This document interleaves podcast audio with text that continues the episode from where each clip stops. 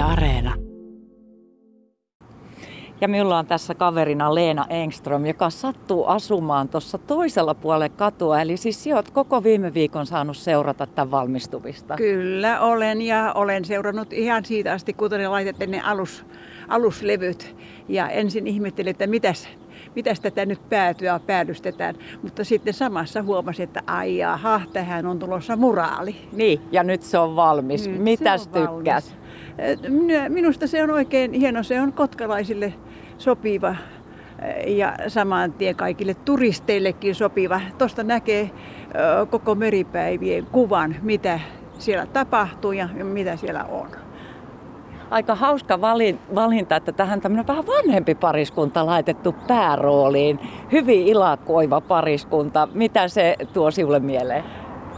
No, kyllä se tuo oikeastaan sen, sen mieleen, että mm, meitä iäkkäämpiä ihmisiä on niin paljon ja, ja turisteina on myöskin nimenomaan iäkkäämpiä ihmisiä.